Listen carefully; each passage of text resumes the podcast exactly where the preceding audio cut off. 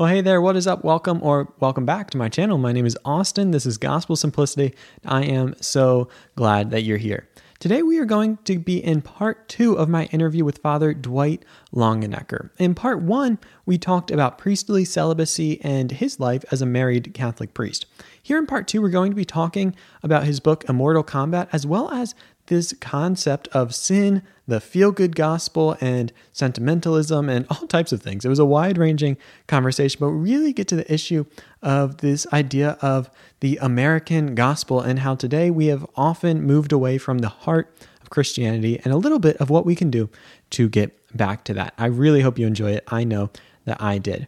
As always, I want to say a big thank you to my patrons, subscribers, and merch buyers who make this channel possible, especially to my monthly patrons who, out of their great generosity, give to this channel every single month. Thank you so much. Your support means the world to me and allows this channel not only to be sustainable, but to continue to grow into exciting and new things and further the mission of Gospel Simplicity, which is to introduce people to the beautiful simplicity and transformative power of the gospel, the good news about Jesus. Thank you all so much. If you'd like to become a patron, you can do so by using the link in the description. In any case, I really hope you guys enjoy this interview, part two of my interview with Father Dwight Longenecker.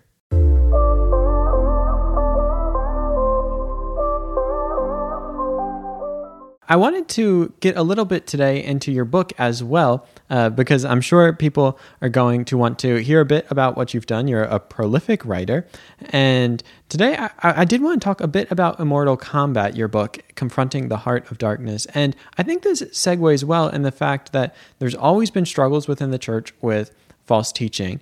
And you also mentioned that today many people kind of bristle at the church's teaching on what seem to be some of the more difficult areas. And you uh, pointed out some of those within marriage, uh, such as pornography and different things like that, where people might feel, you know, do we really need to tell people what to do in their bedroom, or do we need to tell people what to do in this? And in the book, you talk about the fact that people are increasingly drawn towards like a feel good gospel. Could you explain what that is and why you think that draw is? Yeah, I'm actually just completing a new book, which is called Beheading Hydra um, A Radical Plan for Christians in an Atheistic Age. And um, one of the chapters, and what I do is I, am going through and I'm uh, explaining for people 16 isms that are um, prevalent in modern American society, which uh, are actually different forms of atheism. And I, am quite blunt about it. I said, look, let's not let's not pretend here. This is materialistic, and if it's materialistic, it's atheistic. So let's not beat around the bush. Materialism is a form of atheism, and all these different isms are manifestations and result of basically a materialistic um, mindset. When I say materialistic, you'll understand I don't just mean going and shopping and and, and getting lots of stuff. I mean uh, the world, the worldview that this is this physical world is all there is. Um, and one of those isms that I'm looking at is uh, sentimentalism, which is uh, my feelings are the only true test of of authenticity and truth. Now, this has an interesting pedigree because it comes to us from the Enlightenment thinker Rousseau, uh, and Rousseau um, was the first to have this sort of great, profound ex- experience of nature and within himself. And he came out of it believing that na- humans were good, uh, and therefore their feelings were good, and their feelings were in- interior feelings were the great expression of their goodness, and therefore that was the true guide. And it's interesting because he comes on the he comes in on the coattails of the of the Enlightenment, where uh, of course, Descartes and the others were were, and were saying that no, it's the reason is the, the human reason is is is the um, test for truth. And Rousseau swings away from that and and and starts saying, oh no, it's this inner feeling that I've got. Well, um, he's at the end of the 18th century and and then he leads into the romantic movement in the 19th century.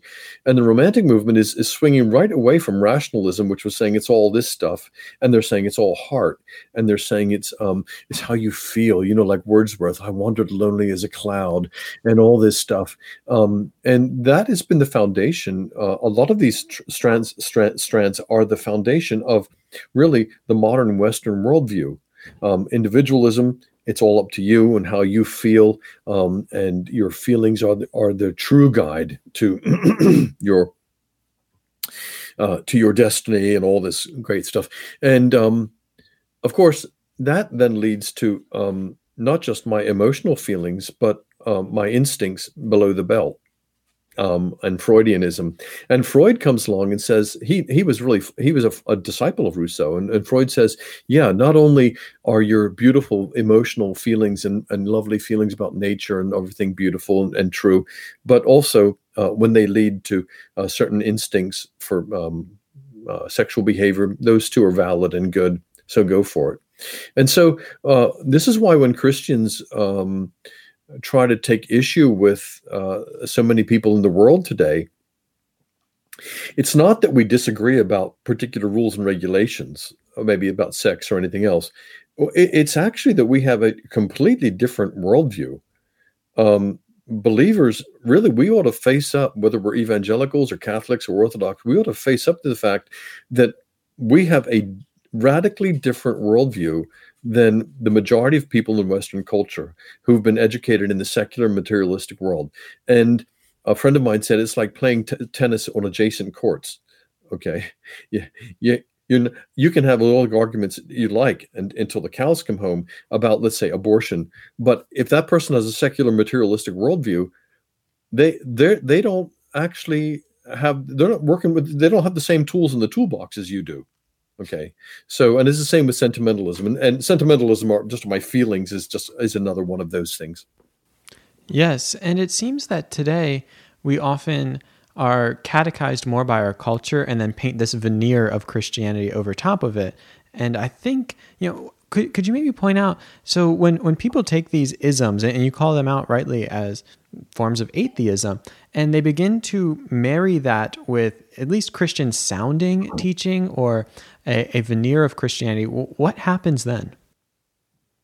Uh, you're, you're really t- you're really hitting the hot button issues here today you know because this is this is um, my big criticism is that american christianity is a huge part of it is is totally heretical. It, it's totally uh, contradictory to the historic faith, the biblical faith. Um, and because of just what you said, it has not it is woven in and accepted and actually baptized, not just accepted these false ideologies, but baptized them in the name of Jesus and portrayed them as a form of Christianity. If you take, for instance, um, uh, well, I, am going to criticize evangelical Christianity here with this emphasis on, on the personal conversion experience. Okay.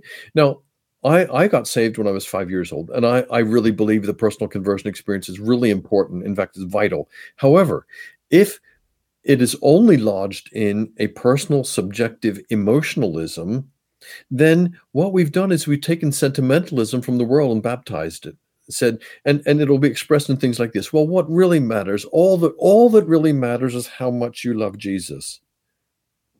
Well no that isn't all that really matters okay? That really matters but it's not all that really matters okay? Um, and the same thing is is true with uh, uh, these other isms. They, they they've they've um, imported them to Christianity. And well, the most extreme forms are things like the um, prosperity gospel preachers, um, who have twisted the Christian gospel into something different, and we have them in the Catholic Church. We have we have uh, people who are taking New Age theology and twisting Catholicism into New Age theology. We have people taking um, uh, sexual ideologies and twisting that into Christianity, and and and uh, environmentalism and twisting it into Christianity. It, it's all over the place, and I'm not just blaming evangelicals. Don't get me wrong. Uh, we, we Catholics have got loads of this junk too. Yeah, well, that's really profound and really helpful. And so there, there's a couple avenues I want to take that down. You know, I, I often think about these very same things. They're things that are often on my mind. And I'm not sure if you're familiar with him. I think there's a writer, James K. Smith, who writes wonderfully on this idea of being catechized by our culture. And he's a student of Augustine, did his PhD on him. But sometimes I walk away from these things and you see the just amount of things that are influencing us and the ways in which we are so much more thoroughly American, if you will, than we are Christian, or we are so much more thoroughly catechized by Netflix, say, than our every, you know, our than Scripture or than the church. And there begins to be this feeling of, oh my goodness, what what should we do with this? And so, where where do people go from here if they begin to look around and say, I think he's actually talking about me here. I think I've done this. I, have woven in some things that I didn't even see that these were affecting my worldview, but I just had these baseline assumptions that don't come from the gospel, but actually come from my culture. How do they begin rooting these things out and being really taking on the mind of Christ, to use biblical language there? Well, my new book comes out in June, so they need to read that. because what I've done is I've taken these 16 isms uh, in the first half of the book and explained them. And then in the second half of the book, I actually say, well, here's why. Here's like here's the cl- the classic Christian faith, and, and, I've tried very hard to write this for um, not just Catholics, but for uh, all Christians, because increasingly with a secular, materialistic, atheistic world, uh, we need to be on the same side and realize we're on the same side. And um, and to be able to say that look look again at the things which we have always said good christians should do because these are actually the antidotes and to, to the to, to the poison of these different secularisms. Um, not to accept the secularism but to correct them with with um, the, the, proper understanding. So for instance um, if you if you take the uh, um, if you take sentimentalism for instance that we were talking about the answer to that is if if you're if the sentimentalist saying it's all within me and my own feelings the answer to that is education. To say no it's not actually about you. It's about a, a third it's an objective outside reality called education. And i the chapter i write is emphasizing the need for classical education. Uh, um, and the classical school movement is is being able to um, root the whole educational system in the objectivity of the classics and history and the great books and so forth. Um, because the typical American uh, educational system, the state system, but also most of our so called Christian schools are, are locked into the whole sentimental, atheistic, secular, materialistic worldview. And my point is, like the old saying, the last thing the fish sees is the water, that these things are so embedded in our culture that we don't even see them. Uh, and so I've gone through with all 16 of these isms and tried to say this is the Christian answer. Um, and if we are only faithful as Christians, we will be correcting this not as a head on battle, but just by um, living different kind of lives. Well, thank you for that. And I will be sure to put a link in the description to your website where people can stay tuned for the release in June, I believe you said, correct? Yeah. Awesome. Well, well, thank you for that. And you know, I wanted to talk a bit about in your book, um, Immortal Combat. I, see how, how these distinguish themselves a bit as you flesh them out with this new book, but there is a sense in this book as well of confronting sin in our own lives, confronting the the, the ways in which we're living. And you use a term that I think will have some some baggage for some people. And even if they just read the description of your book and they hear this term spiritual warfare, it, depending on the context they grew up in, they might hear that and say, where is he going with this? And so as we talk about that, you know, these conversations and you bring up this idea of spiritual warfare, could you maybe break down what that is and, and what we're really locked in here? Yeah. Um, I think there's a superstitious, not not superstitious. There's a superficial understanding of spiritual warfare that it's all about exorcisms and stuff, uh, and yeah, or praying against the devil, um, deliverance deliverance ministry, and all that. Uh, and I'm not opposed to that. I, I believe in all that. But um, what I'm getting at is um, a much deeper thing, and I use the metaphor of battle because it's actually very scriptural. Uh, and uh, all through the scriptures uh, is is the meta- using the metaphor of battle. I mean, you read the Psalms. You know, the Lord prepares my arms, makes my arms strong for war, and trains my fingers to fight. And the Lord is my shield and my buckler, my strong fortress. And Lord, deliver me from my enemies. And all this kind of military um, uh, conflict kind of language. And then all through this, the the the scriptures, the stories are our stories of real battle. Um, and and the lives of the saints and in the lives of, of, of, the heroes of the faith there's this always this constant theme of battle. But over the last 50 or 60 years we've kind of played that down. And i make a joke in the book and saying when's the last time you sang onward christian soldiers? You haven't because they've taken it out of the hymn books. Um, we're not supposed to sing those kind of songs anymore. Fight the good fight with all our might. God is thy strength and god thy might. You know we don't sing that anymore. We sing gather together and hug each other. So um so I, have tried to bring back this metaphor of battle as the main metaphor. And in fact, um, the, in the fathers of the church, the cross was seen. Well, one of the main metaphors for the cross was Christ was uh, engaged in a great battle with Satan, and and the cross was his battleground, and that's where he won the victory. So this is runs right through the New Testament and right through the, the early church of the early uh, early church fathers, uh, and so I've tried to bring this back and focus on two things: the sin of the world, which is very profound, and not just the naughty things we've done, and then the victory of the cross, um, to try to get across to people what does the cross really mean? What, how do you explain that to people in the modern world? Yes, and those are what what two great motifs to take up in a book, and I I hope people listening are getting excited to, to check that out. And I think today, at least I see it in the circles that I run in. I'd be curious if you see this as well. I would imagine, but I, I don't want to assume too much that there seems to be this trend in which sin almost itself has gone out of style. It's a bit uh, last century, if you will. That, that today we, we don't talk about sin in, in those same ways or think of it like a, as a battle, like you mentioned in your book, that, that this is something that actually has has weight to it and that, that we must fight against. Why do you think that is that we're losing that idea of the well, severity? Yeah, again, again, this goes back to Rousseau. I mean, when you when you study Rousseau, it, it's really interesting because one of the other themes of Rousseau's thought is because I am good, um, he has to account for the bad stuff in the world, and so he's he, he's the first one to come up with this theory that it's not me who's bad, it's society that has made me bad.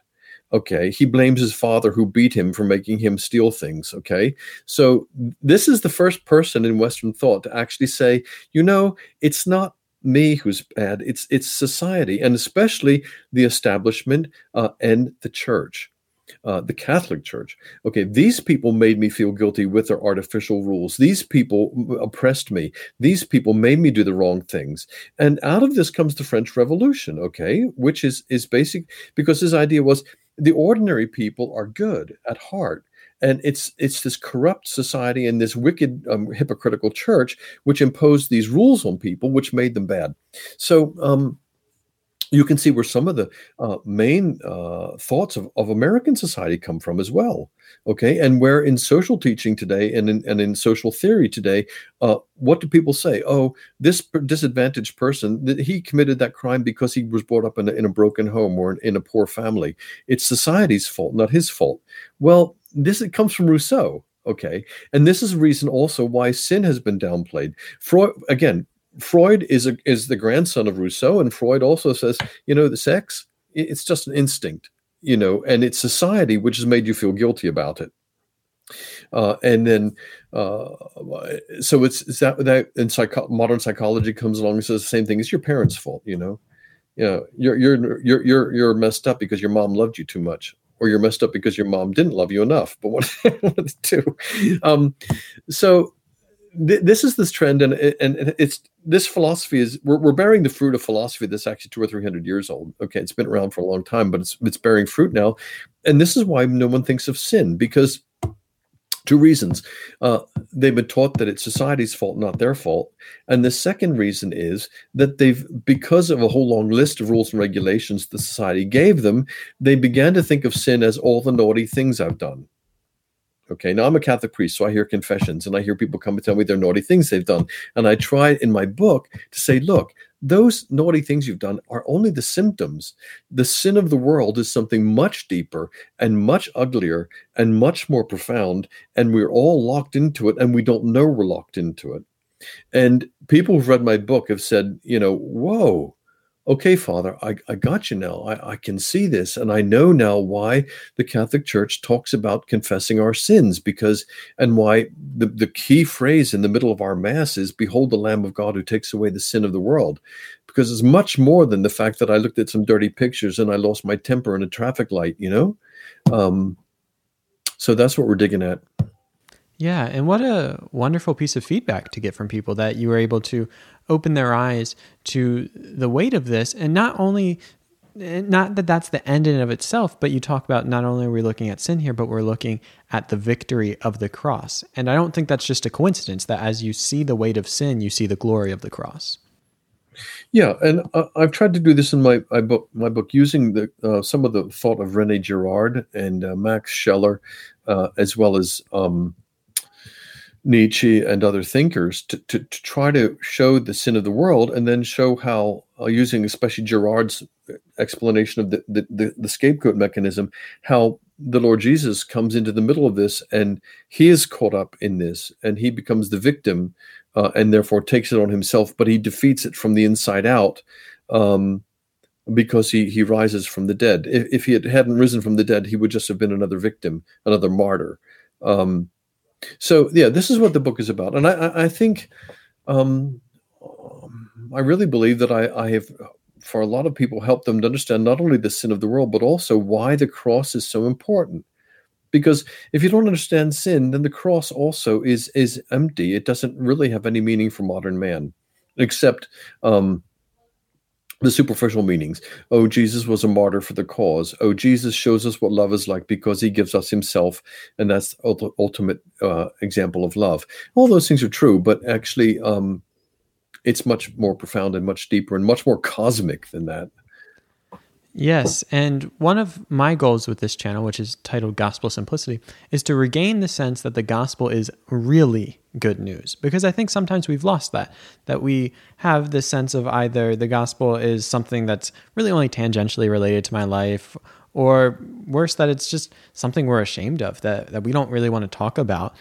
But I think when we understand the human condition as well as what Christ has truly done, hopefully we can regain that sense that no, the gospel is truly good news.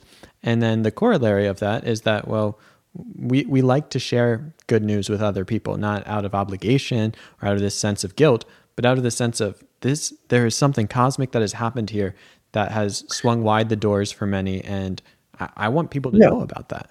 And, and, absolutely. And if, if the gospel is not about this crucial issue of sin, death, redemption, forgiveness, if it's not about that, what is it about?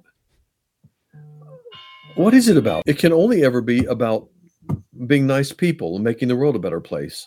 Uh, and that's not really religion. That's Girl Scouts selling cookies. You know, it's it's um, if it's not really about the cross and forgiveness and redemption and these crucial things, then our religion is um, just a set of table manners, you know, and that, that's one of my big criticisms of modern American Christianity. It's not actually religion; it's something else. Yes, and I think it becomes increasingly easy to walk away from something that seems like nothing more than humanism with an obligation to go to church. And I think today, when we see the church and all of its expressions bleeding members in general and bleeding young people, I don't think it's that we're asking too much of people often. I think it's often that we're not asking anything of them. And so there's no thought of, well, what does this add to my life? Well, my, my take on this is that um, the pe- reason people are leaving is because it's not actually religion. Okay, it, it's you probably have come across the phrase moralistic therapeutic deism.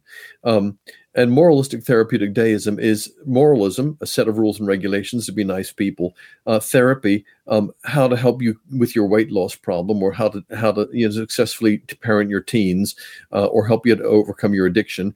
Um, and uh, deism, God is there, but He's just kind of out in the clouds somewhere, and He's having a nap. Okay, so that that's moralistic therapeutic deism is the perfect American kind of religion because it doesn't make any demands on you. God's out there, He doesn't interfere, and it might help you to be a nicer person. Okay, but that's not religion. Religion, from the dawn of time, has been about mankind's encounter with the supernatural. It's w- whether it is voodoo or paganism or Hinduism or, or animism, whatever religion it is, it's about mankind doing business with the other side and it might have been with demons and angels and God and and and all the rest and, and gods and goddesses, but it, that's what religion is. It's about an encounter with the supernatural, with the other side. Um, and if it isn't that, it's not religion. Okay, and, and therefore, uh, why are people leaving the churches? Because basically, they're going there to try to get a ham, a steak, and they've been given a veggie burger. Okay, they they, they have been given something which isn't actually religion And so who blames them? They're saying, "Oh, why do I have to get up on a Sunday morning and listen and, and sing and sing bad music and listen to a, some fat guy giving me uh, some t- tips for life? I don't need this. I can go to the gym. If I want to be a nice person, I can work at the food pantry. Okay. So why why are the churches hemorrhaging members? Uh, because they're not actually delivering what they're supposed to deliver, which is redemption and and truth and something called religion. They're giving people something else. Yes, and amen to that. I'd leave. I'd, leave. I wouldn't stay. Right. I, I think I, I, I, stay. I stay because I believe when I go to to celebrate Mass, um, I believe super, something supernatural happens on the Catholic altar that the bread and the wine are transformed into the body and blood of the risen Lord Jesus Christ. If I didn't believe that, I'd, I'd pack it in tomorrow. Yeah, yeah. I think this idea that so often has has crept into churches that hey, the, really the end all be all of this is to have you be a nice productive member of society that you know it doesn't doesn't curse honors your parents and is generally nice. Well people find they can do that without church and then well why would they wake up early on sunday to go do that but Father Longenecker, this has been fantastic. I have absolutely enjoyed this so much. Thank you so much for your time. I think that is a, a great place to begin to wrap this up. I mean, I could do this all day, but I would just like to invite you to share any closing thoughts as well as let people know where they can find your work and anything else that you're up to. Well, first of all, I want to thank you for the invitation and to be invited by a student at Moody Bible Institute to talk about stuff shows uh, great courage on your on your part. And um, uh, I, I'd, I'd love to. I've been wanting to have a um, more interface with my evangelical brothers and sisters for a long time, but I know there's still a lot of kind of anti-Catholic bias out there. And I guess if I, what I would share with your listeners, if most of them are evangelicals, is, um, you know, in this day and age, um, the division no longer is no longer between Catholic and Protestant. Okay, the division is between those who believe in the historic supernatural faith of our Lord Jesus Christ, eh, His death, resurrection, and redemption for the world, and those who believe something different. Okay, and therefore we need more and more to be listening and talking to one another if we hold to that historic faith. Um, a lot of other Catholics like me are really open to that conversation, and I hope more and more evangelicals will be as well. Um, some 20 years ago or more, there was this um, this movement called Catholics and Evangelicals Together, and most of the leaders of it have now passed away. But I would really love, in some way, for, for that to be rejuvenated with a, a new generation. And um, so, if this little dialogue has been part of that, then then uh, I'm glad it is. All I have left to say is sorry that the dog was barking earlier on. We've had a delivery here I have to go and deal with. Okay, thank you. No worries at all. And thank you so much for that. It is part of the mission of my channel to bring together Catholics, Protestants, and Orthodox. And I thank you for doing that today and continuing this dialogue. It has been a pleasure. And I will be sure to link people to your books and resources. And if you ever want to participate in more conversations like this, you are always welcome. But Father Dwight Longenecker, thank okay. you so much. Thank you so much. God bless you.